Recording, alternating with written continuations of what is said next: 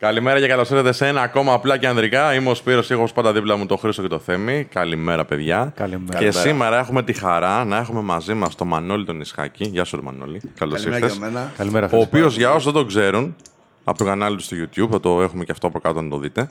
Είναι NLP, Life and Business Coach, σωστά; Δημιουργός της Holistic Result Method και συγγραφέας, σημειώνω εγώ εδώ. Αν λέω κάτι λάθος, μου το λες. Καλές τελεία. Ωραία, τέλεια. Μια χαρά είναι και πολλά. Έρχονται εδώ άνθρωποι με κάτι τίτλους. Ωραία. Να. Α, Γιατί θα δώσουν και αξία όμως να. Λοιπόν, αλλά θα δώσουμε αξία μετά το intro. Πάμε intro. Καλώς όρισες στην εκπομπή του Men of Style απλά και ανδρικά. Είμαι ο Σπύρος και θα είμαι ο κοδεσπότης σας στη μοναδική εκπομπή στην Ελλάδα που ασχολείται με τον άνδρα, την αυτοβελτίωσή του, το φλερτ και με κάθε τι που μπορεί να εξελίξει τον τρόπο της ζωής του. Κάτσε αναπαυτικά και απόλαυσε. Μία εκπομπή που δημιουργείται από το menofstyle.gr το πόρταλ για τον άνδρα που πρέπει οπωσδήποτε να τσεκάρεις.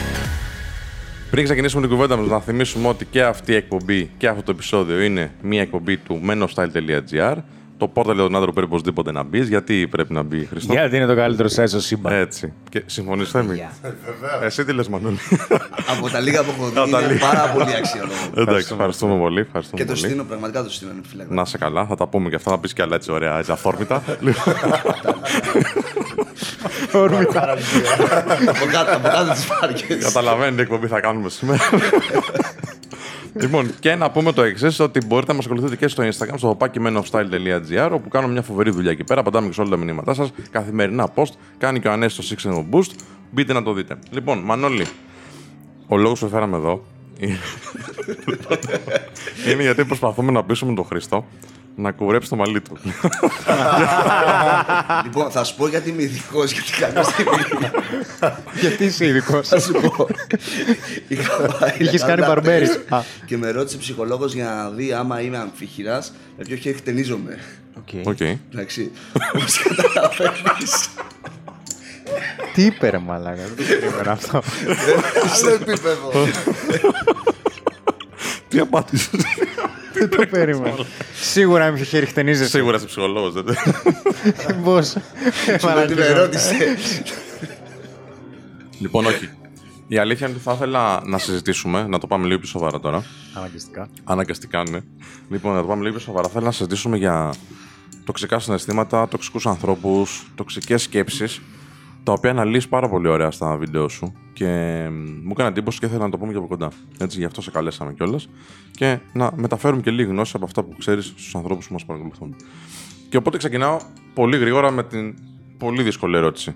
Γιατί μας πληγώνουν οι άνθρωποι, Τι είναι αυτό που τους κάνει να θέλουν να μας πληγώσουν, Και επεκτείνεται αυτή η ερώτηση στο ότι γιατί τους αφήνουμε να μας πληγώσουν; ΟΚ, αυτό θα σε ρωτούσα. Ναι. Μας πληγώνουν ή επιλέγουμε να πληγωθούμε; Ναι. Και... Ε, μπορεί να επιλέγουμε κιόλας, αλλά με τη ασυνείδητη. σκέψη σου. Ναι, ναι, ναι. Ενδεχομένως δεν το κάνουμε συνειδητά, το Ναι. κάνουμε ασυνείδητα. Αλλά όταν λέμε μας πληγώνει οι άλλοι, τι εννοούμε ακριβώς; Θα σου πω ας πούμε, ένα παράδειγμα, Ναι. εντάξει. Μπορεί είτε στο- με τους συνεργάτες σου, μπορεί είτε με τη σχέση σου, είτε με τους φίλους σου, κάποια στιγμή να σου πούνε μερικά πράγματα ή να κάνουν κάποιες πράξεις, οι οποίες να σε κάνουν να νιώσεις πάρα πολύ άσχημα. Και αυτό να μην φεύγει εύκολα. Δηλαδή να μην είναι, ξέρω εγώ, όπως λέω με το Χρήστο με το Θέμη τώρα εδώ, μια κουβέντα πάνω στη δουλειά. Αλλά να είναι κάτι το οποίο, ξέρω εγώ, να ήταν σαν να με μαχαίρωσε ρε παιδί μου, εκείνη τη στιγμή. Κατάλαβα, κατάλαβα. Μπορεί να είναι μια πράξη, μπορεί να είναι λόγος. Έτσι. Αυτό, ας πούμε, αυτό, να μιλήσουμε γι' αυτό αρχικά. ΟΚ, ε, επιτρέψτε μου λίγο να μοιραστώ τη διαδικασία Ναι, που ναι, ναι. συμβαίνει μέσα στο Βεβαίως, μυαλό μας. βεβαίως, βεβαίως. Όταν δεχόμαστε λοιπόν μια πληροφορία, το πρώτο που σημαίνει είναι να την ερμηνεύουμε με βάση τα δεδομένα που έχουμε στο μυαλό μας. Ναι. Τα δεδομένα αυτά έχουν να κάνουν με τα φίλτρα του εγκεφάλου μας, έχουν να κάνουν με τις εμπειρίες, με τις αποφάσεις μας. Παίζει ακόμα ρόλο και σε τι κατάσταση είμαστε εκείνη τη στιγμή. Ναι. Δηλαδή, αλλιώς εγώ θα αντιληφθώ ένα γεγονός αν έχω γυρίσει από ένα νησί και έχω περάσει σούπερ, και αλλιώς θα αντιληφθώ αν έχω γυρίσει από τη δουλειά, έχω δώσει τα πάντα και μου λέει Δευτέρα μην ξανάρθεις. Ναι. Όντως, ναι. Θα σε Οπότε λοιπόν γυαλίσει. όλο αυτό το σύνολο θα παίξει ρόλο στο πώς θα επεξεργαστώ αυτή την πληροφορία. Ναι. Από τη στιγμή λοιπόν που επεξεργαστώ αυτή την πληροφορία θα νιώσω ένα συνέστημα. Ναι. Όμορφα. Τώρα, αν αυτό το συνέστημα πόσο δυνατό θα είναι και αν θα μπορέσω να το βγάλω ή όχι, δεν έχει να κάνει στην ουσία τόσο με το τι συνέβη με σένα, με τον φίλο μου, με την κοπέλα μου, με οποιοδήποτε. Έχει να κάνει και με τις μνήμες. Τις πιο πολλές φορές αυτό το συνέστημα δεν μπορεί να φύγει. Στην ουσία πυροδοτεί κάτι το οποίο υπάρχει μέσα στον ασυνείδητο νου, ο οποίος ασυνείδητος το έχει ξεχάσει, το έχει μάλλον το κρύβει. Καταπιεσμένο. Μπράβο. Δεν μπορούμε εμείς να το δούμε συνειδητά. Με αποτέλεσμα εκείνη τη στιγμή να μας πατάει την πληγή. Ναι. Και σου κάνει trigger, ας πούμε, και λες: Μπράβο. Νιώθω έτσι τώρα γιατί μου θύμισε αυτό. Ή, Μπράβο. ε, καταλαβαίνει ο άνθρωπος όμως εκείνη τη στιγμή. Όχι, γιατί γίνεται Όχι, συνήθιτη όχι. διαδικασία. Ναι. Και Κάτι πάρα πολύ σημαντικό είναι το εξής, ότι πώς δουλεύει ο εγκέφαλος, ότι δουλεύει με στρατηγική. δηλα- Δηλαδή, πώς όταν προ- οδηγάω και βλέπω ένα λαμπάκι μπροστά από το πίσω μέρος του αμαξιού του μπροστινού Ναι, αμαξιού ναι, ναι. και λέω λαμπάκι, φρένο, λαμπάκι, φρένο, λαμπάκι, φρένο. Αν όμως λαμπάκι και έχει την ταλίκα από πίσω, δεν πατάς φρένο, πρέπει να στρίψει τη μόνη. Ναι. Αυτοματοποιούμε μια διαδικασία. Έτσι λοιπόν, ακριβώς σε συγκεκριμένες συμπεριφορές αυτοματοποιούμε κάποιες διαδικασίες. Ομορφά. Ωραία. Και λέω λοιπόν, σε αυτό το περιβάλλον, σε αυτή την πληροφορία, εγώ πρέπει να νιώσω θυμό, πρέπει να νιώσω απόρριψη, πρέπει να νιώσω κάτι για να με προστατεύσω. Ναι. Με το που πάρει την απόφαση ο εγκέφαλος, το πρώτο που κάνει, τρέχει στο πρώτο γεγονός που ένιωσε αυτό το συνέστημα και προσθέτει απίστευτα γρήγορα όλα τα γεγονότα που ένιωσε αυτό το συνέστημα. Οπότε λοιπόν, αν εγώ να νιώσω φόβο, να νιώσω απόρριψη, να νιώσω οτιδήποτε, δεν έχει να κάνει με αυτό που συμβαίνει αυτή τη στιγμή. Είναι το άθροισμα όλων των γεγονότων από την αρχή ως τώρα. Όταν λες πάει στο πρώτο γεγονός. Ναι. Είναι ακριβώς αυτή η σειρά. Δηλαδή πάει στο πρώτο που θυμάται. Ναι, Τι- ναι, ναι. Στο πιο έντονο συναισθηματικά. Όχι, στο πρώτο. Όχι στο, Στο έντονο. πρώτο χρονικά. Χρονικά. Μάλιστα. Γιατί συνδέονται με βάση την Gestalt Ναι. όλα τα γεγονότα σαν ακριβώς αλυσίδας μες στο μυαλό. Α, ΟΚ. Οπότε, ας πούμε, πες ότι την πρώτη φορά μίλησα Πες ένα παράδειγμα, ναι, Ναι, ας στο- πούμε. Μίλησα, ας πούμε, σε μια κοπέλα όταν ήμουν στο δημοτικό. Ναι. Ε, μου είπε όχι και εγώ εκείνη τη στιγμή ένιωσα απόρριψη γιατί μου το είπε έτσι λίγο Ναι, έντονα. ναι, ναι, ναι. Οπότε τη λέω για να μην ξανανιώσω απόρριψη, δεν θα ξαναμιλήσω. ΟΚ. Και είναι τέλειο γιατί για όσο δεν μιλάω δεν ξανανιώθω απόρριψη, άρα με εξυπηρετεί.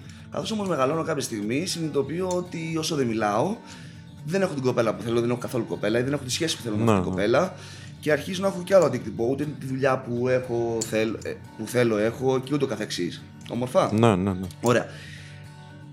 Αυτό είναι λοιπόν το πρώτο γεγονός. Κάθε γεγονός το οποίο μου παρουσιάζει το ίδιο συνέστημα, σε κάθε επόμενο γεγονός, η ένταση του συναισθήματος είναι αναλογική με το άθροισμα. ναι, ναι, ναι. Αν το κάνω πιο απλά, θα μπορούσα να πω ότι έχει να κάνει με το εξής. Συνήθως θα μπαίνω σε μια καινούργια σχέση. Δεν έχω σχέση με τη Μαρία, αλλά έχω σχέση και με την Κατερίνα που μου έκανε εκείνο. Άρα θα, εγώ ξέρω τώρα τι θα κάνω στην επόμενη και με την Αφροδίτη και με τη. Ναι, ναι, ναι. Κάπω έτσι δεν περίπου συμπεριφέρονται οι άνθρωποι. Ναι. Ε, ε, έχουν ένα άθροισμα εμπειριών Μπράβο. και προσπαθούν ας πούμε, να προβλέψουν πώς θα πάει κάτι και σου λέει με αυτές τις εμπειρίες που έχω, αν έχω, θα το χειριστώ με αυτόν τον τρόπο. Μπράβο. ΟΚ. Ακριβώς έτσι δουλεύουμε και στο επίπεδο των συναισθημάτων. Αυτός είναι ο λόγος που βιώνουμε έντονα συναισθήματα και πολλές φορές αδικαιολόγητα. Δηλαδή λες ότι είναι να πάει να μιλήσει σε έναν άνθρωπο και νομίζω ότι έχεις μια πολυκατοικία να έχεις ένα αυτό που. που- λες, Ναι. Τι είναι αυτό; Και δεν έχει λογική το μέγεθος αυτό που βιώνεις με αυτό που συμβαίνει. Αυτό το καταλαβαίνω, ας πούμε, να, να σε προστατεύσει, λες ο εγκέφαλός σου προσπαθεί, να μην πας να μιλήσεις, γιατί σου λέει, Α, τότε είχες μια εμπειρία η οποία ήταν αρνητική, άραξε εδώ πέρα στα αυγά σου και μην κάνεις τίποτα. Μπράβο. Πες ότι πάει όμως. Και εκείνη τη στιγμή δέχεται την απόρριψη. Γιατί είναι σαν μαχαίρι στην καρδιά, ρε, εσύ, αυτό το πράγμα; Γιατί είναι τόσο ισχυρό σε σχέση με το να, να σε απορρίψει κάποιος άλλος για οτιδήποτε άλλο λόγο; Δηλαδή, καταλαβαίνεις ότι η αναλογία του πόνου της απόρριψης στο συγκεκριμένο κομμάτι σε σχέση με μια άλλη απόρριψη. Π.χ. δεν μου αρέσει το μπλουζάκι σου. Εντάξει, ΟΚ, δεν σ' αρέσει το μπλουζάκι. ΟΚ. Που είναι και αυτό μια, ένα, ένα είδος απόρριψης. Είναι τεράστια η διαφορά. Ναι. Πώς εξηγείται αυτό, κατά την άποψή σου; Τώρα αυτό έχει ε, επίσης μεγάλη ανάλυση. Μιλάμε λοιπόν. Να το Γιατί κάνουμε θα σου πιο κάναμε συγκεκριμένα. καμιά εύκολη ερώτηση. τώρα. Σωστά. Δεν μου το μαντεπίνω μου. λοιπόν, εμ, να το βάλουμε σε ένα πλαίσιο. Ναι, ναι. Μιλάμε ο νούμερο ένας, οι δύο μεγαλύτεροι φόβοι όλων των ανθρώπων είναι δεν είμαι αρκετός, δεν είμαι αγαπητός και έρχεται από τον ερπετοειδή εγκέφαλο που έχει να κάνει από τότε που ήμασταν σε φυλές. Οπότε, όταν η, ο πρώτος αρχηγός της φυλής που βιώνουμε είναι η μάνα μας, ο πατέρα μας ή οι άνθρωποι σημαντικοί μας μεγάλωσαν, γιατί χωρίς αυτούς δεν θα μπορούσαμε εμείς Μμμ. να επιβιώσουμε. Όμορφα.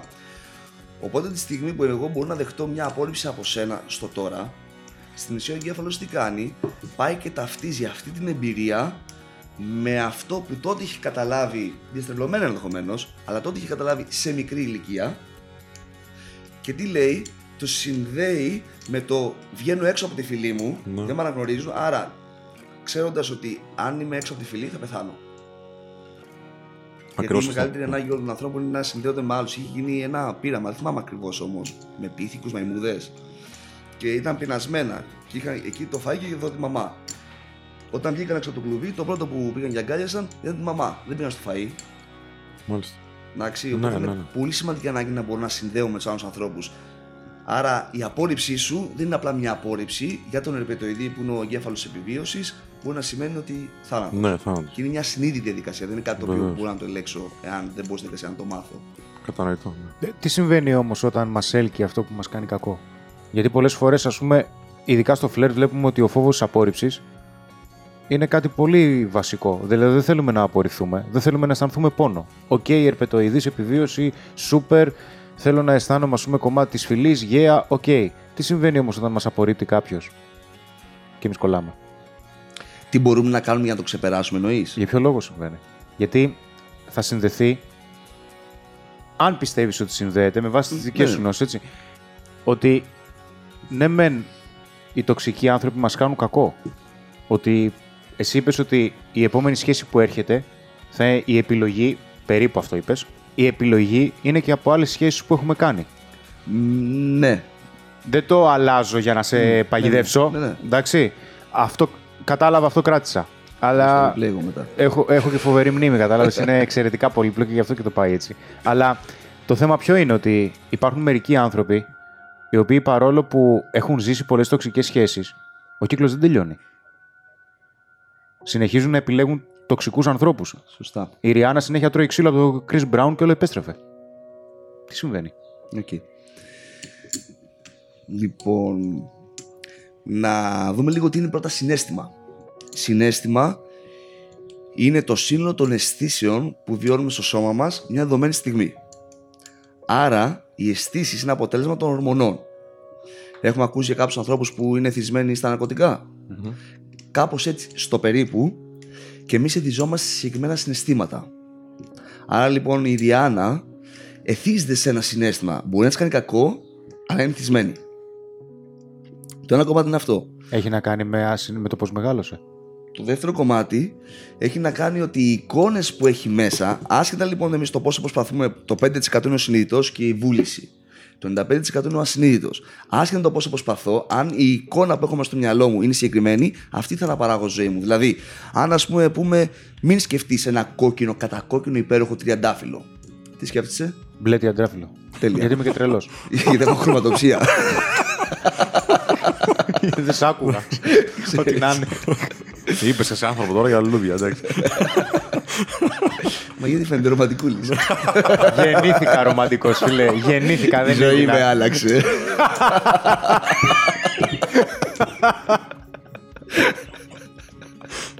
ΟΚ. Εντάξει, Κατάλαβες τι δούλεμα θα πέσει τώρα στα σχόλια από κάτω. έτσι. Ο ρομαντικός Χρήστος. Ε, Τώρα εντάξει, θα γίνει πόλεμος. Για πάμε. Οπότε γίνεται αυτό που θα συμβεί, αυτό τελικά που θα πάρουμε στη ζωή δεν έχει να κάνει τόσο με αυτό που θα προσπαθήσουμε, αλλά έχει να κάνει με αυτό που κυριαρχεί μέσα στον ασυνείδητο νου μας. Ποια είναι η εικόνα που κάνει dominate, που κυριαρχεί; Ποια είναι η σκέψη; Που μπορεί να μην έχουμε επίγνωση αυτής. Μπορεί να λέω μπορώ, αξίζω, θα το κάνω, θα μιλήσω, σήμερα θα βγω και θα κερδίσω την πόλη. Αλλά αυτό που παίζει ρόλο είναι μέσα μας πραγματικά τι υπάρχει. Ναι. Και εκεί είναι αυτό το κομμάτι της επίγνωσης και της συνειδητότητας. Δηλαδή να μπορώ να αντιληφθώ πραγματικά τι συμβαίνει εκείνη τη στιγμή μέσα μου. Γιατί άλλο ένα πράγμα που κάνει ο εγκέφαλο είναι γενικεύει.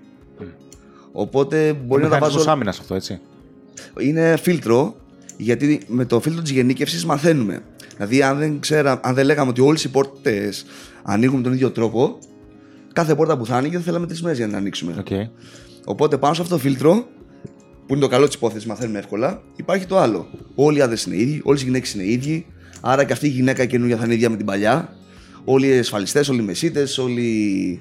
Ναι, Οι... όλοι. Όλα μπαίνουν κάτω από μια ομπρέλα. ομπρέλα. Άρα το πρώτο πράγμα που πρέπει να κάνουμε είναι να αναγνωρίσουμε ουσιαστικά αυτό που χρ- που συμβαίνει σε εμά ή αυτό που θέλουμε να αλλάξουμε σε εμά. Πρώτα χρειάζεται να μάθουμε τον εαυτό μας. Όταν ξεκίνησα να κάνω αυτό που κάνω, ήμουν πάρα πολύ λάτρε και παθιασμένος στο να αλλάξω άλλος σε μια συνάντηση, δύο συναντήσεις, μια ώρα. ό- Όσο πιο γρήγορα γίνεται. Κατάλαβα όμως ένα πράγμα. Μπορεί κάποιος να αλλάξει, αλλά υπάρχει ένα πρόβλημα. Αν έρθεις και σου φτιάξω το αμάξι, το τρακάρεις, το φτιάξω και φύγεις και δεν έχεις μάθει να οδηγάς, θα ξανατρακάρεις. Άρα χρειάζεται να αποκτήσεις κατανόηση το τι έκανες. Το να αλλάξουμε είναι εύκολο. Το θέμα είναι να αποκτήσουμε κατανόηση για να μην ξαναδημιουργήσουμε. Ωραία. Μιλώντας όμως για τοξικούς ανθρώπους, εγώ μπορεί εκείνη τη στιγμή αυτό που κάνω να είναι ότι ερμηνεύω έτσι την αντίδραση κάποιου και με επηρεάζει και θα χρειαστεί να αλλάξω τη δική μου ερμηνεία ή να αλλάξω γενικότερα τη συμπεριφορά μου. Οκ, ωραία. Ποιος θεωρείται τοξικός άνθρωπος και γιατί το θεωρούμε τοξικό; Κάποιος ο οποίος μου δημιουργεί αρνητικά συναισθήματα. Και γιατί να είμαι εγώ σαν έναν άνθρωπο ο οποίος είναι. Δηλαδή, ας πούμε, έχω εδώ ένα τηγάνι που, βράζει, που τηγανίζει το λάδι του. Γιατί εγώ να βάλω το, το χέρι μου εδώ πέρα μέσα; Γιατί μερικές φορές αυτούς τους ανθρώπους δεν του διαλέγουμε. Μπορεί να είναι η οικογένειά μας. Οκ. Και Θέλω να πω Ναι. ότι είναι δύσκολο να αποκοπείς από την οικογένειά σου από το να αποκοπείς από μια τοξική εργασία. Ή από μια άλλη Ή ομάδα. Ανάλογα τον Αποκο- άνθρωπο βασικά. Ναι, Ναι, αλλά ναι, ναι, ναι, ισχύει, αλλά ισχύει, ισχύει. αποκοπή όμως θεωρούμε συναισθηματική αποκοπή, όχι χωρική. Για πες το, ανάλυσε το λίγο αυτό. Δηλαδή στην οικογένειά σου μπορεί να, μπορεί να μην μιλάς, αλλά να είσαι εντάξει μεταξύ. Με, να είσαι εντάξει με την οικογένειά σου. Προφανώς. Εντάξει, αν δεν συμβαδίζουν αυτά που θέλει τα θέλω σας. Κοίτα, ο Οκ. τοξικός άνθρωπος θα σε μολύνει. Ναι. Θα βρει τρόπο να σε μολύνει. Δηλαδή, Αν δεν Πώς; θέλω. αν δεν θέλεις. Ναι. Κάτσε, ρε φίλε, περίμενε. Να με. Ε, υ- υπάρχει κάτι το οποίο, ας πούμε, εσένα κάποιες συμπεριφορές μπορεί να μην σου αρέσουν. Θες να δώσω ένα συγκεκριμένο παράδειγμα, να βάλεις ένα συγκεκριμένο πλαίσιο. Θα σου δώσω εγώ ένα. Ναι. Οκ. Ένα παράδειγμα. Λέω εγώ σε ένα πολύ ε, στενό, στη μάνα μου, ας πούμε. Αυτό που κάνεις, η, συ- Ναι. η επικοινωνία που έχουμε, Μμ. εμένα δεν με βοηθάει. Και αναγκαστικά θα πρέπει να πάρω κάποιον άλλο δρόμο. Και αυτός ο δρόμος δεν εμπεριέχει εσένα μες στο πλάνο μου. Οπότε δεν θα πρέπει να μιλάμε για λίγο. Και να μου λέει, μου απαντάει ότι ξέρεις κάτι, επειδή εγώ είμαι η μαμά σου και θέλω αρχικά να είσαι χαρούμενο. Συμφωνώ, αλλά να ξέρεις ότι με πληγώνει. Εννοώ ότι συμπληρώνει αυτό και Ναι, ναι, ναι. μένει χει- στο μυαλό χειριστικό, σου. Του δημιουργεί ενοχέ, έτσι. Καταρχήν να Μένει πω στο μυαλό σου. Ότι αν έχουμε εδώ πέρα καμιά μητέρα, μην το πείτε ποτέ αυτό. είναι η μέγιστη Πραγματικά. χειριστική φράση που απογορεύεται να λέμε Μα στα το παιδιά λένε μας. οι μητέρες Ναι. τώρα. Αυτό είναι. Full. Ναι. Οκ. Ωραία. Θέλω να πω ένα. Οκ, όμως αν εγώ αυτό το κάνω κάτι για μένα, στην ουσία έχει να κάνει με μένα. Ότι εγώ νιώθω ενοχές ότι αν ακολουθήσω αυτόν τον δρόμο Ναι, ναι, θα πληγώσω τη μητέρα μου. Προφανώς. Άρα δεν με πληγώνεις εσύ. Εγώ μέσα μου ο τρόπος που φιλτράρω αυτή την πληροφορία με οδηγεί στο να κάτσω σε σένα γιατί νιώθω άσχημα. Άρα λες ότι Οκ, είναι, ναι. είναι θέμα πώς το χειρίζεσαι εσωτερικά στο μυαλό σου. Μπράβο. έτσι, Ωραία. Α, Εγώ δηλαδή θα κάτσω μαζί με έναν τοξικό άνθρωπο να προσπαθεί να με μολύνει μέχρι να αρχίζω να αντέχω; Όχι. Μπορεί να φύγεις. Χωρικά λοιπόν. Γιατί εγώ είμαι υπέρ του ξέρεις κάτι τον πούλο. Μαζί σου. Α, Ανάλογα το πλαίσιο. Δηλαδή, ας πούμε. Πήρα όμως εγώ κάτι στο τσουβάλι μου. Δηλαδή, κοίταξε να δεις το ότι με επηρεάζει εμένα αυτός ο τρόπος. Γιατί η κριτική, ας πούμε, ε, χειριστική τοξική συμπεριφορά Μμ. είναι προσπάθεια δημιουργίας ενοχών. Για παράδειγμα, όταν κάποιος προσπαθεί να σου δημιουργήσει ενοχές, συνήθως μέσω της κριτικής, είναι τοξικός. Το ότι εγώ κάποια στιγμή θα με πειράξει αυτό που λέει, για εμένα είναι φυσιολογικό. Το ότι μπορεί κάποια στιγμή ας πούμε, να φύγει κάνα κουτουλίδι ξαφνικά, για εμένα είναι φυσιολογικό ή δεν είναι. Εκεί Ε, εντάξει, είναι. αρχίζει και δεν μπορεί να πω όχι. μπαίνει η αυτεπίγνωση λοιπόν μετά. Μπαίνει η αυτεπίγνωση και λέω ναι ρε φίλε, αλλά δεν θα κάτσω εγώ να κρατήσω τον συγκεκριμένο άνθρωπο στη ζωή μου. Ωραία. Να τα βάλουμε σε, σε Ναι, ναι. δύο πλαίσια. Το ένα κομμάτι είναι ότι κάποιες φορές δεν μπορούμε να φύγουμε χωρικά. Εντάξει. Δεν μπορούμε, οκ. Γιατί ας πούμε, μπορεί μια γυναίκα ή ένας άνθρωπος να έχει να μεγαλώσει δύο παιδιά, να είναι σε ένα εργασιακό περιβάλλον που δίνει ένα μεροκάματο, να μην πεις κάτι άλλο, δεν μπορεί να το πεις φύγε. Ή εξαρτιόμαστε από το χώρο, από την οικογένειά μας. Μπράβο. Το πρώτο λοιπόν για μένα, η, όταν λέω αποτοξινώνομαι, είναι μέσα μου να μπορώ να δεχίσω, να κάνω τον εαυτό μου πιο δυνατό, ώστε να καταλάβω ότι αυτά είναι απλά η δικιά σου οπτική και δεν αφορούν εμένα. Μπορώ να εμοιραστώ ένα πολύ προσωπικό παράδειγμα. Α, ναι, εννοείται. Όχι, τέλεια. Έχει να κάνει λοιπόν με τον ε, πατέρα μου, ο οποίος ε, στα τελευταία του λόγια δεν έχει πεθάνει, απλά δεν του μιλάει. Γυρίσει και μου είπε: Είσαι πάρα πολύ λίγο, είσαι άχρηστος, είσαι.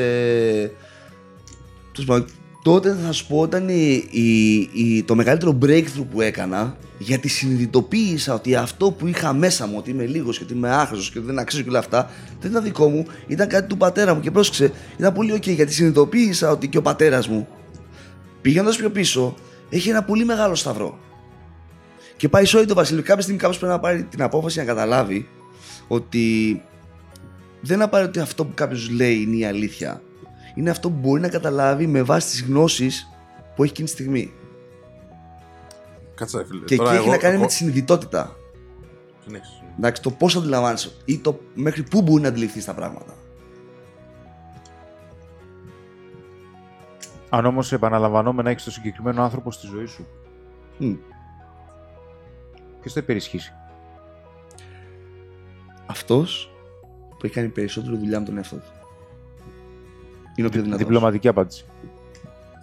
Ή Για κάποια- μένα. Ή κάποια Ναι. στιγμή μπορεί να σε φέρει σε Για θέση μένα. αυτός ο άνθρωπος. Αλλά οκ.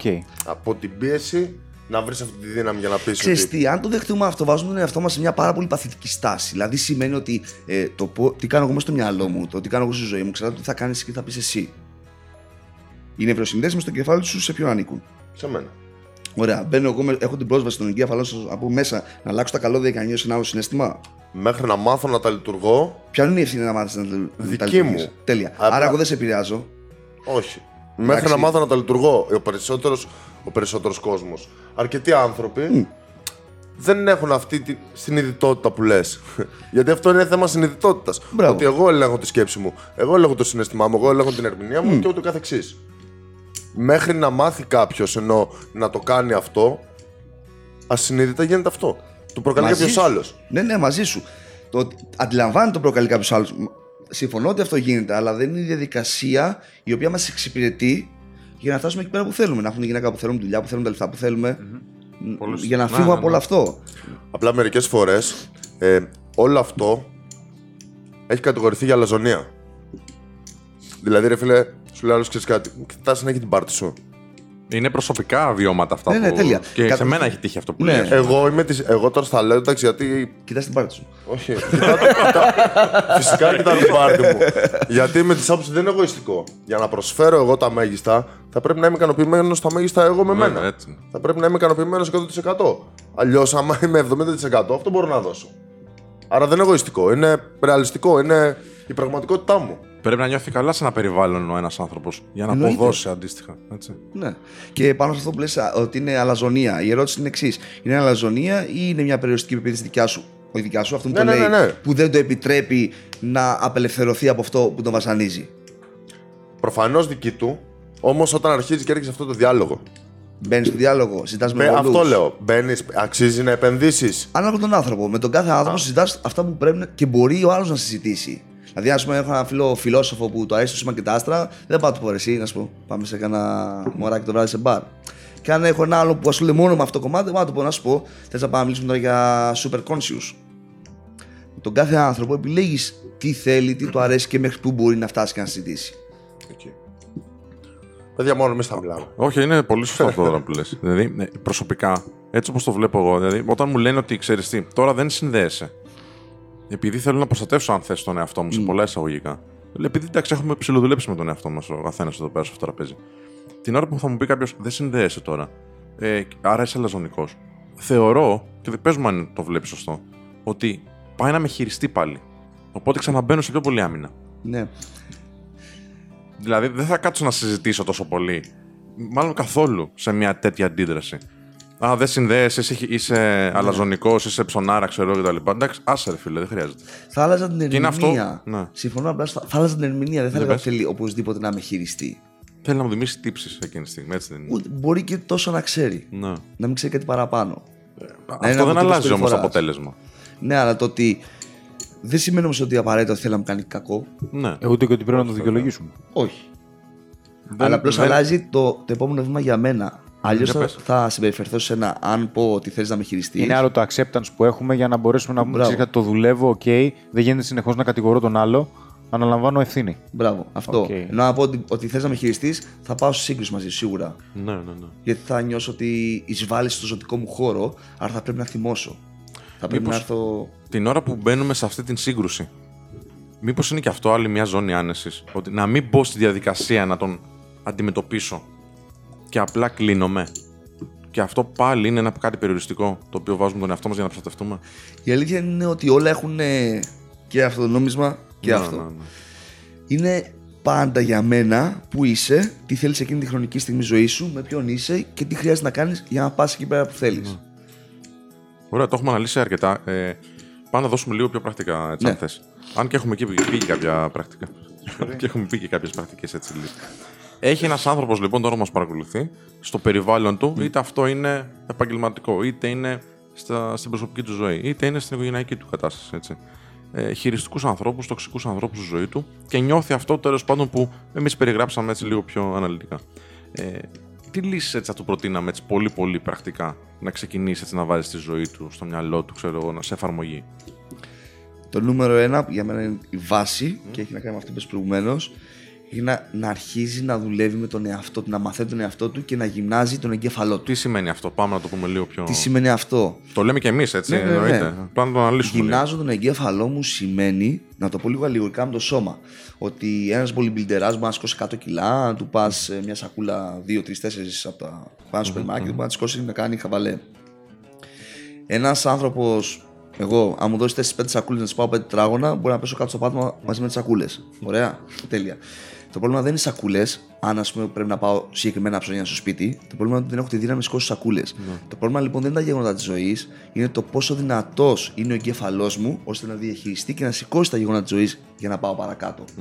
Και αυτό λοιπόν από τι προκύπτει το πρόβλημα; Προκύπτει από το εξής, ότι οι άνθρωποι όταν βρισκόμαστε σε συγκεκριμένα κομβικά σημεία στη ζωή μας, δεν επιλέγουμε το δύσκολο δρόμο για να γυμναστούμε, επιλέγουμε τον εύκολο. Δηλαδή, αν εγώ δω μια κοπέλα και πάω και της μιλήσω, παρότι τον πόνο που θα βιώσω, είναι σίγουρο θα φάω τα μούτρα μου. Την επόμενη φορά μπορεί να ξεφάω τα μούτρα μου. Αλλά θα είμαι λίγο λιγότερο καλύτερα. Ναι. Θα φοβάμαι λίγο λιγότερο. Ναι, ναι. Θα αρχίσω να γυμνάζω τον εαυτό μου. Κάθε φορά που αποφεύγω να μιλήσω στην κοπέλα, κάθε φορά που αποφεύγω να εκφράσω τον εαυτό μου, τι κάνω, χτίζω την αδυναμία μου. ναι, ναι. Ακριβώ έτσι. Άρα το πρώτο που θα έλεγα είναι το εξής. Και θα πω, α, θα πω και ένα πολύ ωραίο παράδειγμα που μου είχε ένας coach μου το είχε κάνει αυτό. Για πάνω πες. στο κομμάτι της απόρριψη που είχα δουλέψει.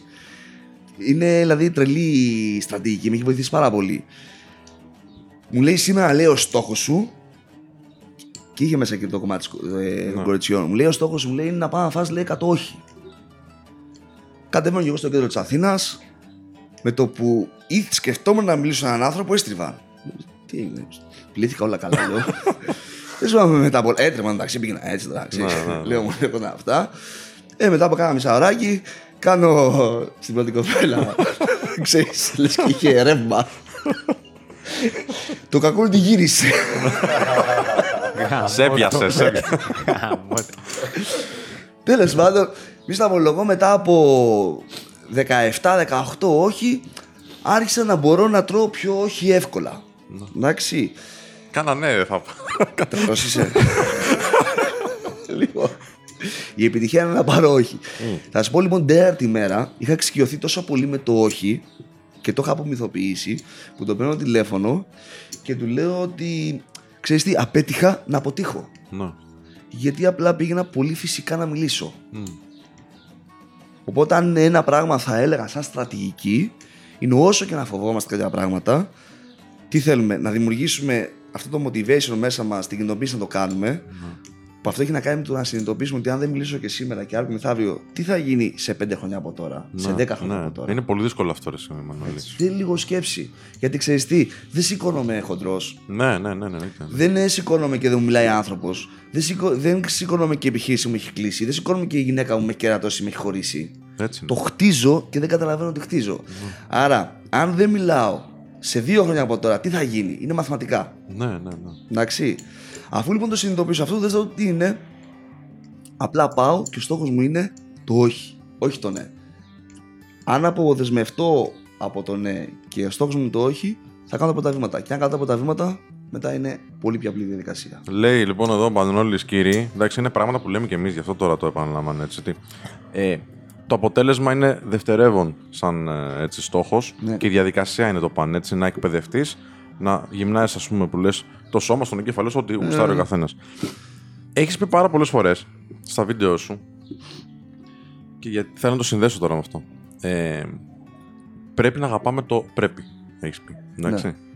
Τι σημαίνει αυτό για σένα, δηλαδή, εδώ προσπαθούμε να ξεφύγουμε από πρέπει. Πρέπει να φέρομαι καλά στον πατέρα μου, έτσι, Ναι. που το έχεις και σε προσωπικό παράδειγμα. Αλλά παράλληλα λες, πρέπει να αγαπάμε το πρέπει. Ναι. Πώς το. δεν είναι λίγο αντιφατικό; Δεν είναι, ξέρω, το έχεις αναλύσει, αλλά πες το Ναι. εσύ με τα δικά σου λόγια. Λοιπόν, υπάρχει ένας. Γενικά στην προσωπική ανάπτυξη, πολλές φορές υπάρχουν, υπάρχουν διάφοροι μύθοι. Ο ένας λοιπόν μύθος προσωπικό, ε, ο ένας μύθος προσωπικής ανάπτυξης είναι ότι δεν πρέπει να λέμε πρέπει. Και εγώ λέω, αν δεν πρέπει, τότε μην αναπνέεις. Ναι, Εντάξει. οκ. Οκ. Ε, αν ας πούμε. Μη μάθεις να μιλάς ωραία στις γυναίκες. Μη μάθεις να είσαι επαγγελματίας. Δεν πρέπει να μάθεις να είσαι καλός επαγγελματίας. Ναι. Δεν πρέπει να μάθεις να μιλάς σωστά στις γυναίκες. Έχει να κάνει με το καθήκον. Όχι. Πού θέλω να πάω, ότι αυτό είναι ένα από τα μεταπρογράμματα του εγκεφάλου. Για εξήγησε τώρα αυτό. Πάσα Με τα πιο- προγράμματα είναι φίλτρα στο βαθύ ασυνείδητο που παίζουν πάρα πολύ σημαντικό ρόλο στο πώς φιλτράρουμε την πληροφορια Ένα από αυτά τα μεταπρογράμματα έχει να κάνει με το πρέπει. Αν λοιπόν εμένα το δικό μου φίλτρο είναι το πρέπει και εσύ μου λες μην το χρησιμοποιώ γιατί δεν είναι σωστό, Ναι. εκείνη τη στιγμή εγώ δεν μπορώ να λειτουργήσω. Άρα λες ότι υπάρχουν άνθρωποι που το θέλουν, το πρέπει έτσι κι Χρειάζεται το αλλιώς. πρέπει. Είχα στο μυαλό μου έτσι όπως το καταλάβαινα και στα βίντεο και διόρθωσέ με αν κάνω λάθος. Ότι έχει να κάνει και με την πειθαρχία. Δηλαδή να εισάγεις την πειθαρχία στη ζωή σου, η οποία είναι σημαντική. Τουλάχιστον έτσι το πιστεύουμε και εμείς για ένα Εννοείται, κομμάτι των συνήθεια, άλλων. ναι. Οκ. Άρα οι άνθρωποι που δεν έχουν πειθαρχία ουσιαστικά μπορεί να είναι ένα κομμάτι, ας πούμε, λες ότι στα μεταπρογράμματα του εγκεφάλου κάτι δεν δουλεύει καλά. Είναι κάτι τέτοιο. Τα μεταπρογράμματα δουλεύουν καλά. Anyway. Α, οκ. Πρέπει Το να θέμα τα- είναι πώς ναι. εμείς χρησιμοποιούμε το μεταπρόγραμμα. Ναι. Γιατί. Γιατί το λες μεταπρόγραμμα, Έτσι γιατί το λες ονομάζεται. πρόγραμμα. Α, οκ. Meta programs. Ναι, Είναι ναι, ναι, ναι, οκ. Το NLP δεν ξέρω. Ναι, Έτσι α- απλά μήπως σημαίνει κάτι, ρε παιδί μου, ότι Α, ό- γίνεται κάτι στην αρχή και μετά είναι αυτό. Όχι, είναι, όχι, είναι φίλτρο αυτό. στο βαθύ ασυνείδητο. Οκ, οκ. Εντάξει. Ε, διευκρινιστικό. Κάποιοι λοιπόν ε, το φιλτράρουν με το πρέπει, άλλοι ας πούμε, παίζει ρόλο να, κινητοποιη- να κινητοποιηθούν το χρειάζεται. Είναι δύο διαφορετικά ε, process που κάνει μέσα ο εγκέφαλος. Οπότε γι' αυτό λέω ότι χρειάζεται το πρέπει να το απομυθοποιήσουμε. Ναι. Γιατί αν για μένα είναι σημαντικό το πρέπει, δεν μπορεί να το βγάλεις απ' έξω. Ουσιαστικά, τι λέει η προσωπική ανάπτυξη γενικότερα, Ναι. ξέρεις τι; Μην βάζεις πολλά πρέπει στη ζωή σου. Γιατί πρέπει να απολαμβάνεις αυτό που κάνεις. Αν βάζεις πρέπει, ενδεχομένως να μην το απολαύσεις τόσο πολύ. Τέλεια. Ποιος είναι ο ορισμός ελευθερίας; Να κάνεις πράγματα που γουστάρεις. Για μένα. Οκ. Τη Ή- Και να μην κάνεις πράγματα που δεν θες. Ποιος είναι ο ορισμός της ελευθερίας; ελευθερίας, ναι. Δεν θεωρώ ότι υπάρχει ελευθερία. Τέλεια, σωστός. Εσύ; Α, αν υπήρχε ελευθερία, δεν θα χρειαζόταν να λέμε πρέπει, αλλά θέλω. Απλά δεν έχουμε την δύναμη να πούμε το θέλω, γιατί όπως ανέφερες πριν, επιλέγουμε τον βολικό πόνο, τον πόνο που έχουμε συνηθίσει, για παράδειγμα, στο να μην εξελιχθούμε, γιατί είναι πιο εύκολο και πιο βολικό να μείνουμε σε comfort zone, παρά τον άγνωστο πόνο. ναι, όμως για να φτάσει στο θέλω, πολλές φορές δεν πρέπει να περάσει το πρέπει. Ποιος θα το ορίσει, Ποιος, εσύ. Η πειθαρχία ή η θέληση έρχεται πρώτα; Ποιος; Η θέληση ή η αυτοπειθαρχία έρχονται πρώτα; Οκ, αν έχεις θέληση, θα έχεις πειθαρχία ή αν έχεις πειθαρχία, θα έχεις θέληση; Αν δεν θέλεις να έχεις πειθαρχία, θα αποκτήσει ποτέ. Ωραία. Ε, ε, για να μην νομίζεις πάνω να σε παίξω με λέξεις. Οκ. Θεωρώ ότι είναι κύκλος. Γιατί η θέληση είναι σαν μη. Εντάξει. Είναι οκ, είναι τούμπανο, εξασθενεί όμως. Δηλαδή, αν έχεις δουλέψει πάρα πολλές ώρες, 8 ώρες ακατάπαυστα, Μμ. δεν είναι εύκολο να συγκρατηθείς μετά το 8ωρο και να μην φας 14 σουβλάκια και 22 πίτσες. Αν όμως σε αυτό το 8ωρο έχεις κάνει μικρά γεύματα, τότε είναι πιο εύκολο να συγκρατηθείς. Η θέληση έχει ένα όριο και τότε ξεκινάει η αυτοπειθαρχία. Και η αυτοπιθαρχία θα ξαναενισχύσει τη θέληση. Προσωπική Ναι, μου, ναι, ναι. προσωπική Εντάξει, μου άποψη με βάση τις προσωπικές, δικές μου ναι, ναι. γνώσεις, έτσι. Γιατί όλα έχουν και ένα καλό αντίλογο. Γιατί δεν τελειώνει ναι. ποτέ. Η Ποτέ ανθρώπινη δεν τελειώνει. συμπεριφορά έχει πολλά πα- παρεμφερεί. Τα papers συνεχώς βγαίνουν. Αλλά η, η ελευθερία που προσφέρουμε στον εαυτό μας, δηλαδή το ζήταγα και με τον Σπύρο εχθές σε μια άλλη κουβέντα που είχαμε, θεωρώ ότι έχει να κάνει με το να μπορέσεις εσύ να δημιουργήσει ένα μονοπάτι για το τι σε κάνει να αισθάνεσαι περισσότερο ελεύθερος. Διότι αυτή τη στιγμή εμείς, και εγώ αλλά και εμείς, γιατί το βλέπω στους δικούς μου ανθρώπους, ε, που είναι ο Σπύρος, ο Θέμης, πραγματικά κάνουμε αυτό που γουστάρουμε. Δηλαδή, για εμένα αυτό είναι η υπέρτατη ελευθερία, αλλά ταυτόχρονα υπάρχουν φορές που είναι και η υπέρτατη σκλαβιά. Γιατί χρειάζεται ή πρέπει να γίνουν κάποια πράγματα. Δηλαδή, α, συμφωνούμε απόλυτα. εχθές, εχθές, ας πούμε, έπρεπε να πάμε σε ένα, σε ένα live που γινότανε και έπρεπε να κάτσουμε λίγο παραπάνω και θέλαμε κιόλας. Αλλά σήμερα που χρειαζόταν, όχι έπρεπε, χρειαζόταν Έτσι. να γίνει. Ε, Ή ήθελες. Επίτηδες το λέω έτσι, για να, για να βγουν και κάποια πράγματα τα οποία είναι περίεργα. Παίζω δηλαδή με τον εαυτό μου αυτή τη στιγμή. Και γιατί χ- έπρεπε ή χρειαζόταν να γίνει η εκπομπή, η, η- η εκπομπή έπρεπε να γίνει, αλλά θέλαμε κιόλας. Ε, αλλά ρε φίλε, εντάξει, δεν μπορώ να σου πω εγώ. Κοίταξε να δεις, έχω live, θα έρθεις εκείνη την ώρα, θα μιλήσουμε 5 λεπτά, θα τελειώσει εκείνη η ώρα. η εκπο- Ε, δεν γίνονται κάποια πράγματα. Τι να κάνουμε τώρα. Επειδή εγώ αποφάσισα να κοιμηθώ αργά. Υπάρχουν κάποια πράγματα λοιπόν που πρέπει να γίνονται. Αλλά θεωρώ ότι το ένα τροφοδοτεί το άλλο. Δηλαδή, αυτή τη στιγμή το οποίο εμείς κάναμε το όνειρό μας, αυτό που πραγματικά γουστάραμε, δημιουργεί εκφύσεως κάποια πρέπει. Και μέσα σε αυτά τα πρέπει πάμε να εισάγουμε πάλι καινούρια θέλω, αλλά τα καινούρια θέλω που εισάγουμε στον εαυτό μας, εισάγουν και φέρνουν νέα πρέπει. Το ότι εγώ θέλω να γίνω καλύτερος στις γυναίκες είναι σημαντικό. Θέλω να προσεγγίζω γυναίκες. Ναι, τι πρέπει να κάνεις; Πρέπει να προσεγγίζεις συχνά γυναίκες. Πρέπει να έχεις καλή γλώσσα σώματος, να μην είσαι αυλάκα. Και αυτή τη στιγμή δημιουργώ μία βάση που βελτιώνω. Μετά τι άλλο θέλω; Δηλαδή πιστεύω προσωπικά ότι η ελευθερία είναι να παίρνεις και να δίνεις. Είναι, είναι ένα κομμάτι vice versa. Μαζί σου. Ε, είναι πάρα πολύ σε αυτό. Είχα, αυτή την έκφραση την είχα ακούσει από μια φίλη κάποια στιγμή. Μου λέει: Άμα κοιτάξεις, λέει την ελευθερία, έχει, έχετε σε αντίθεση με αυτό που οι πιο πολλοί άνθρωποι προσπαθούν να, που την αντιλαμβάνουν και προσπαθούν να την αποκτήσουν. Είναι έλευση ορίων. Μάλιστα. Οπότε δεν είναι ακριβώς με αυτό που λες. Άρα στην ουσία αντιλαμβάνομαι ότι το ζήτημα τελικά δεν είναι το πρέπει, είναι το πώς αντιλαμβάνομαι το πρέπει. Έτσι. Το πρέπει είναι, είναι πολύ ωραίο αν με οδηγήσει στα, στα θέλω μου. Σωστά. Είναι μια Αυτό- απαραίτητη θυσία που πρέπει να γίνει. Μπράβο. Αλλά αν όμως βρω σε αυτή τη θυσία έναν τρόπο να την απολαμβάνω, τελικά δεν είναι θυσία. Θυμάμαι κάποια στιγμή όταν έκανα πρωταθλητισμό, κατέβαινα αγώνες σε Σάντα. Η διατροφή μου ήταν πάρα πολύ περιορισ- περιορισμένη, δύο φορές την ημέρα προπόνηση, ε, βράδυ, δεν ξενυχτούσα, δεν, δεν, δεν. Το ήθελα τόσο πολύ που το έκανα, δηλαδή πηγαίναμε εκδρομή, όλοι τρώγανε τώρα ξέρεις κοψίδια αυτά. Εγώ τρώγα μια φασολάδα ανάλατα και τέτοια πραγματάκια. Σαλάτα και αυτά. Δεν με νοιάζε γιατί μου άρεσε πάρα πολύ αυτό που έκανα. Ήταν το υπέρτατο πρέπει, αλλά με την υπέρτατη απόλαυση. Μάλιστα. Πολύ ωραίο. Οπότε νο- ε, πιστεύω ότι είμαστε ακριβώς Ναι, ναι, ναι. έχει στο πολύ ίδιο καλό, κομμάτι. πολύ καλό. Πολύ Γιατί καλό. είναι το θέλω την γρήγορη απόλαυση χωρίς να βάλω πρέπει. Ναι. Είπε, έτσι είμαστε. Και αυτό είναι το κομμάτι που δημιουργεί τις εναλλαγές μεταξύ θέλησης και αυτοπιθαρχίας. Ή, όπως είχα διαβάσει παλιότερα μια φράση, την οποία την είχα γράψει. Πρώτα κάνεις αυτό που πρέπει, όταν πρέπει, για να μπορείς να κάνεις αυτό που θέλεις, όταν θέλεις. Τέλειο. Τότε δημιουργείται η ελευθερία.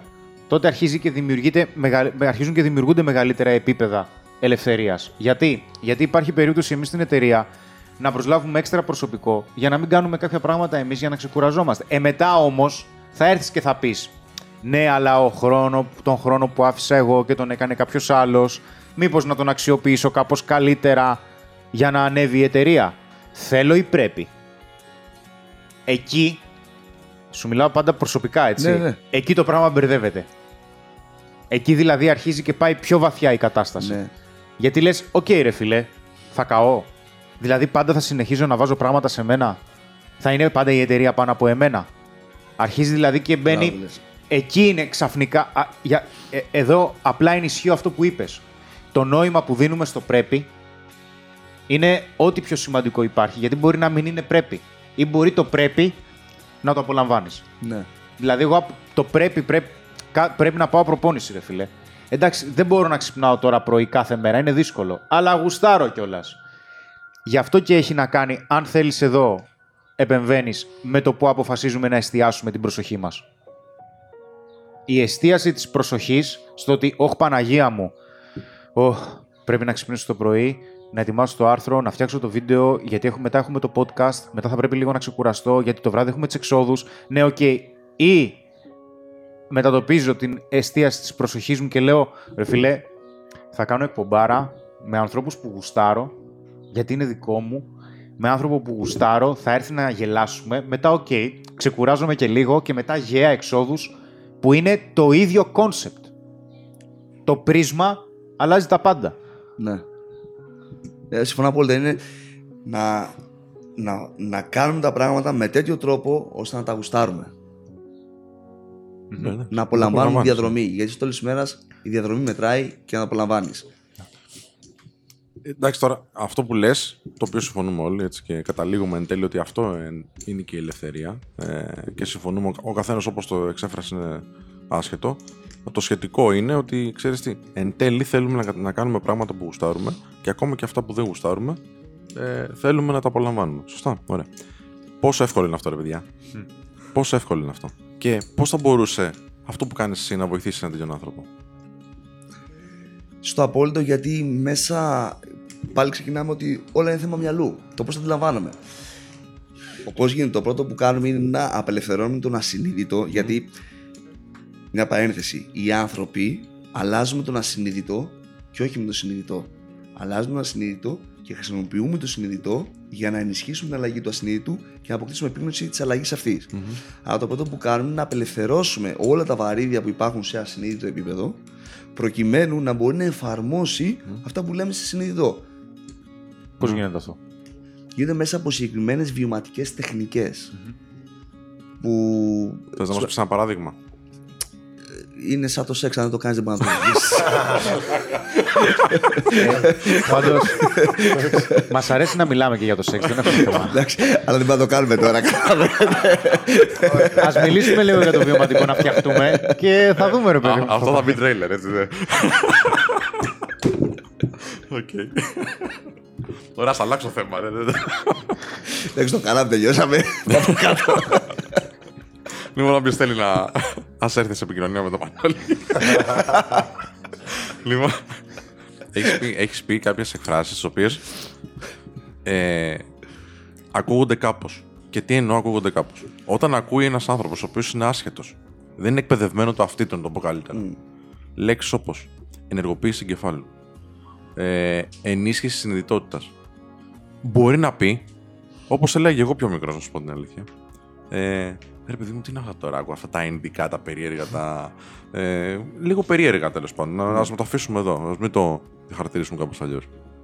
Τι έχεις να πεις γι' αυτό, Είναι όντως αυτά hocus pocus, ή είναι κάτι άλλο το οποίο είναι επιστημονικά Εκεί. ε, τεκμηριωμένο, ας πούμε; Θα ξεκινήσω από μια φράση που είπε ένας ε, ίσως από τους πιο χαζούς πέρασες του πλανήτη Γη, ο Einstein.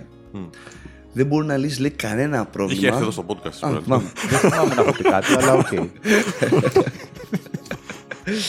Δεν μπορεί να λύσει κανένα πρόβλημα αν προσπαθείς να το λύσεις από το ίδιο επίπεδο συνειδητότητας που το δημιούργησες. Οπότε, ισχύει ή όχι; Αν το πάει Stein, λογικά θα ισχύει. ρε φίλε. Λογικά θα ισχύει. Ναι. Τι θέλω να πω μέσα από αυτό, ότι... Α, έχουμε τις μάρκες. Ναι. Έστω λοιπόν ότι αυτή είναι μαρκαδόρος. Μαρκαδόρη. Ωραία. ναι. Δεν είναι μαρκαδόρ, είναι μάρκες. Ε, δώρο. Οι μάρκες, μαρκαδόρη. Σωστά, Εντάξει. σωστά. Ωραίο, ωραίο, ωραίο. ωραίο.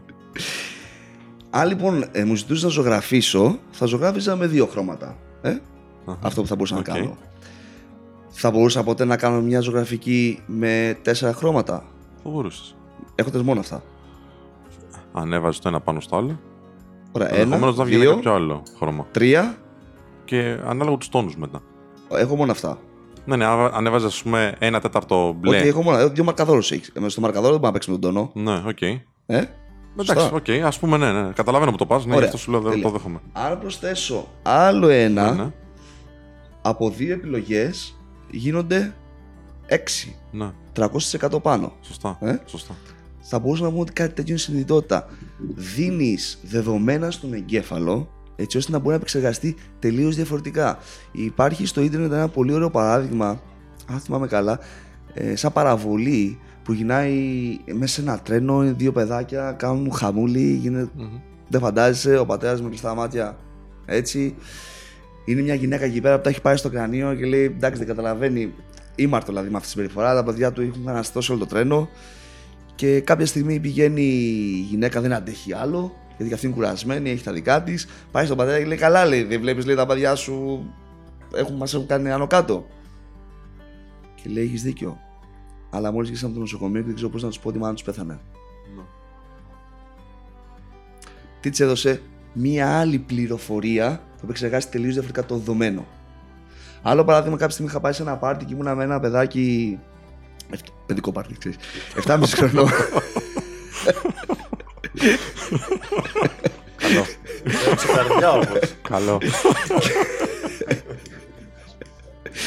και καθόταν καθόταν το παιδάκι έτσι, ξέρεις, λέω τι έχεις; Και η Σετσινά λέει δεν αγαπάω το, το, ε, το μικρό μου το αδερφάκι που ήταν 3,5. Λέω γιατί δεν το αγαπάς; Έλεγα να, το έλεγα προηγουμένως, το χάδευα στο κεφαλάκι και του έλεγα πάμε λέει να, στο πάρτι της Αναστασίας, το χάδευα και δεν σηκωνόταν.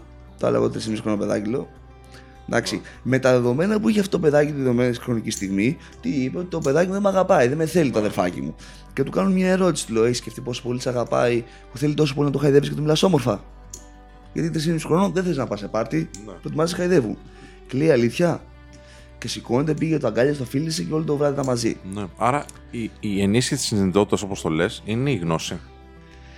Βοηθάει η γνώση η συνειδητότητα.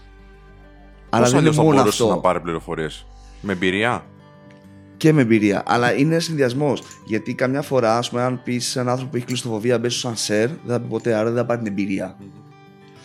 Υπάρχουν συγκεκριμένες τεχνικές που μπορούμε να επαναπρογραμματίσουμε το κεφάλι μας και να αρχίσουμε να βλέπουμε τελείως διαφορετικά τα πράγματα, πιο διευρυμένα. Σαν να αρχίζω να ανεβαίνω το λόφο, να βλέπω την πόλη από το λόφο. Άρα αρχίζω και έχω περισσότερες πληροφορίες. Έχοντα περισσότερες πληροφορίες, σκέφτομαι τελείως διαφορετικά. Όταν σκέφτομαι τελείως διαφορετικά, κάνω πολλά και πιο πολλά πράγματα. Περισσότερες εμπειρίες. Και αυτό ανακυκλώνεται μετά. Θα μπορούσε ένας άνθρωπος που δεν γνωρίζει αυτές τις τεχνικές να ξεκινήσει πολύ απλοϊκά και να πει: Ξέρεις τι, ας το δω αυτό το πράγμα που μου τυχαίνει υπό ένα άλλο πρίσμα. Θα μπορούσε. Ναι. Όμως εκεί θα βάζω το εξής. Αυτό που κάνετε πραγματικά είναι σπουδαίο έργο.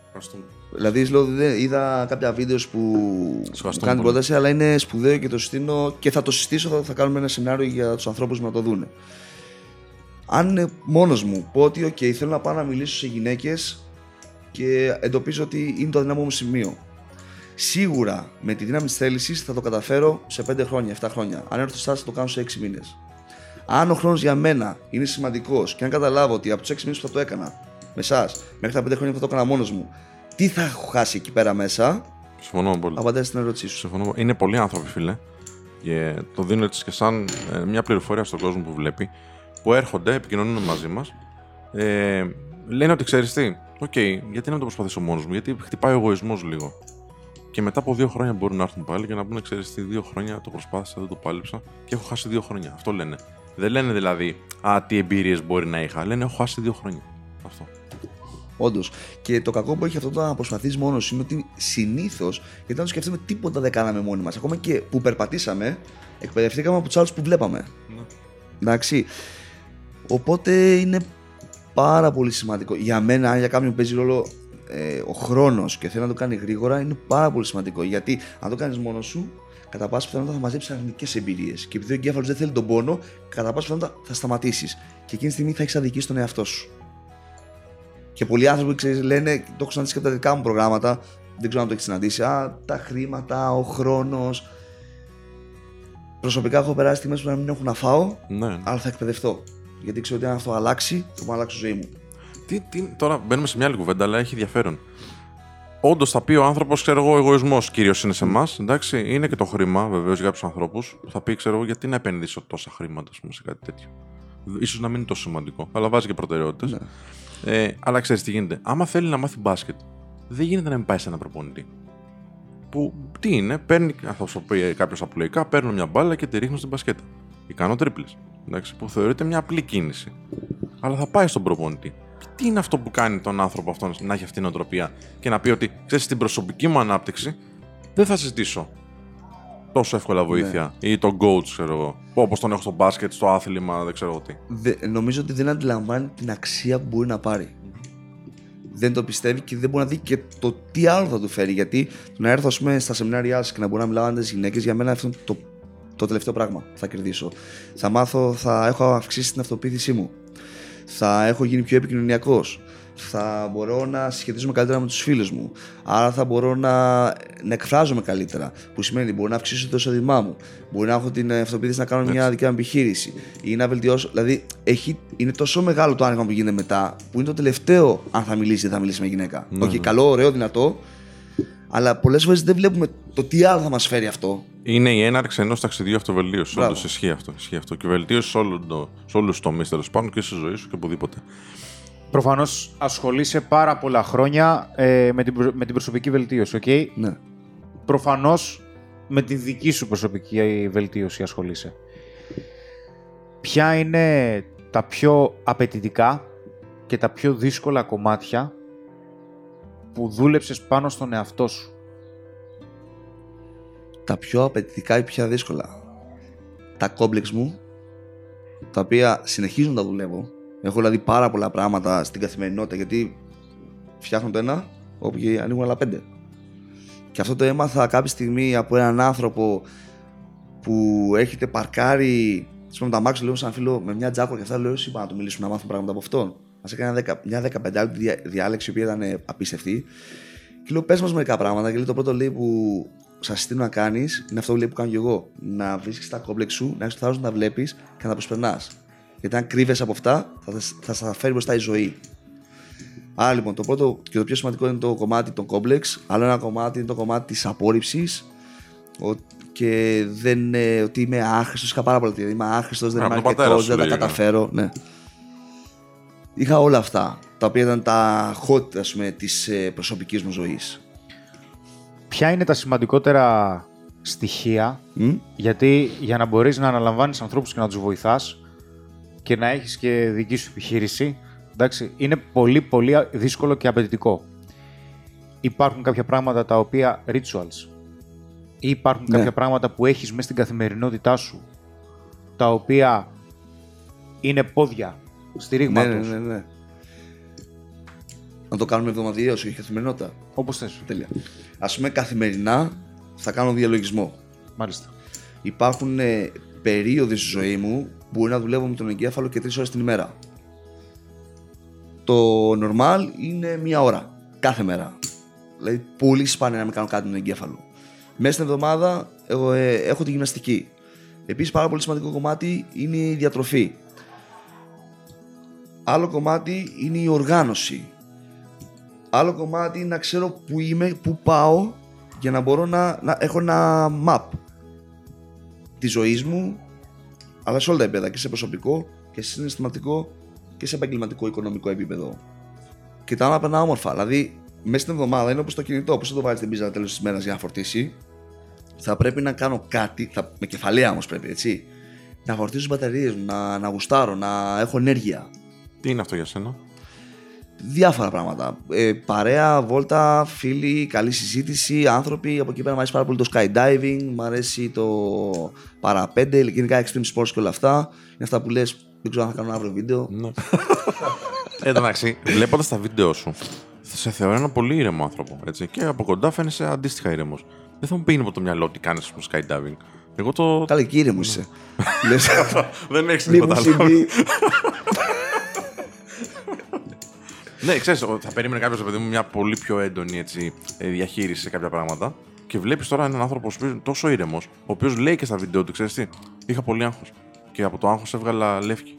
Έτσι δεν έχεις πει όταν ήσουν εύκολο. Μόνο λευκή και Και λιχή κάνει είναι σιγά. extreme sport. Οκ, το έχεις δουλέψει. Το έχεις δουλέψει. Ναι. Και καταλήγεις εκεί. Πολύ καιρό με πολλά πράγματα. Πολλή δουλειά και πόνο. Ναι.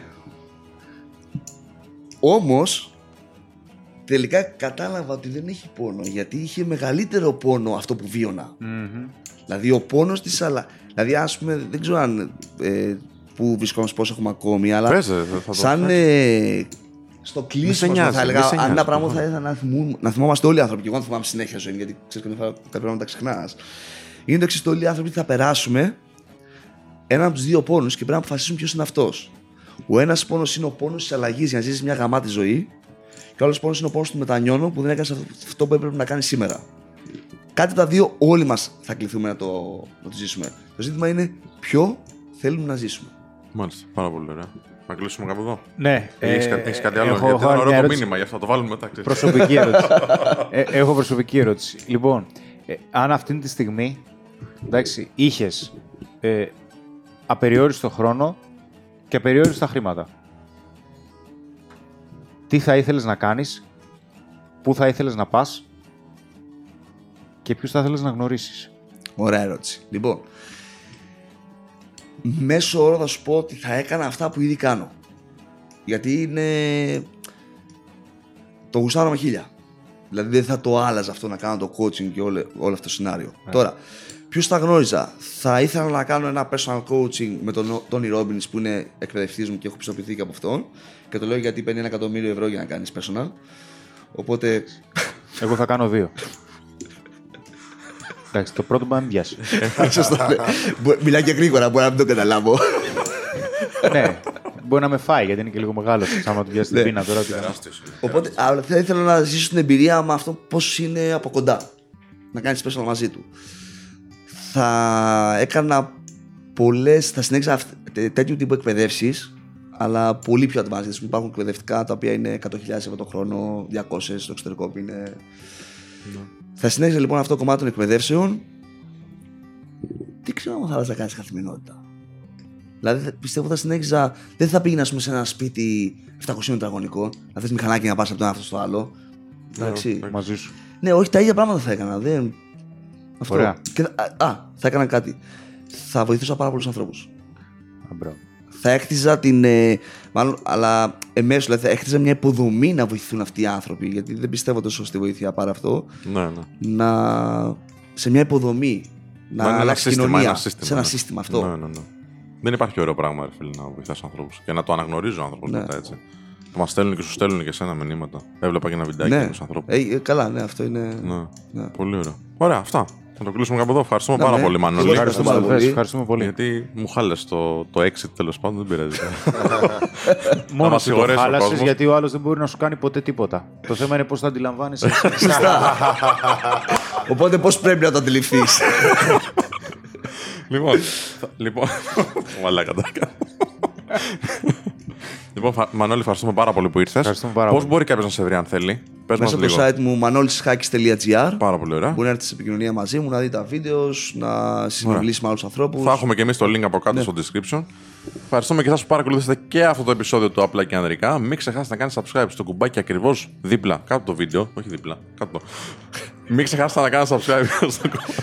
Ο ένας έτσι, ο άλλος έτσι. από εκεί. Τρελός. από εκεί. είναι, είναι ακριβώς. Έτσι όπως κάνει το χέρι, είναι έτσι. Ναι, σωστά. Λοιπόν, μην ξεχάσετε να κάνετε subscribe. Έλα, ρε μαλακά.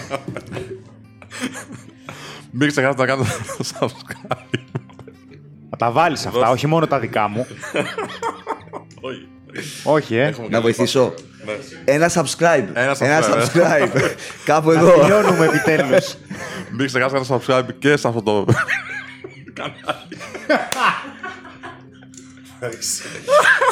Sorry, εντάξει. Παιδιά. Λοιπόν, ευχαριστούμε που παρακολουθήσατε και αυτό το επεισόδιο. Μην ξεχάσετε να- να κάνετε subscribe. Αν θυμηθείς και σου τύχει, subscribe κάνε τέλος πάντων. Κρατήσου λίγο να το Στο τελειώσει. Subscribe. στο subscribe. Δεν έχω κάνει ποτέ Το λάθος. κάνω εγώ, ρε φίλε. Ώρα ήταν. Πες το εσύ, ρε Μανώλη, πες το εσύ. Λοιπόν, Και να θυμηθείς να κάνεις subscribe σε αυτό το κανάλι για να πάρεις υπέροχες γνώσει Γελάκι και χρήσιμες αυτό. στρατηγικές. Πιο σοβαρά. Σαν τα όχι, όχι, μια χαρά, μια χαρά, μια χαρά. Ευχαριστούμε πάρα πολύ. Μια χαρά. Bye. Ευχαριστούμε. Τέλειο.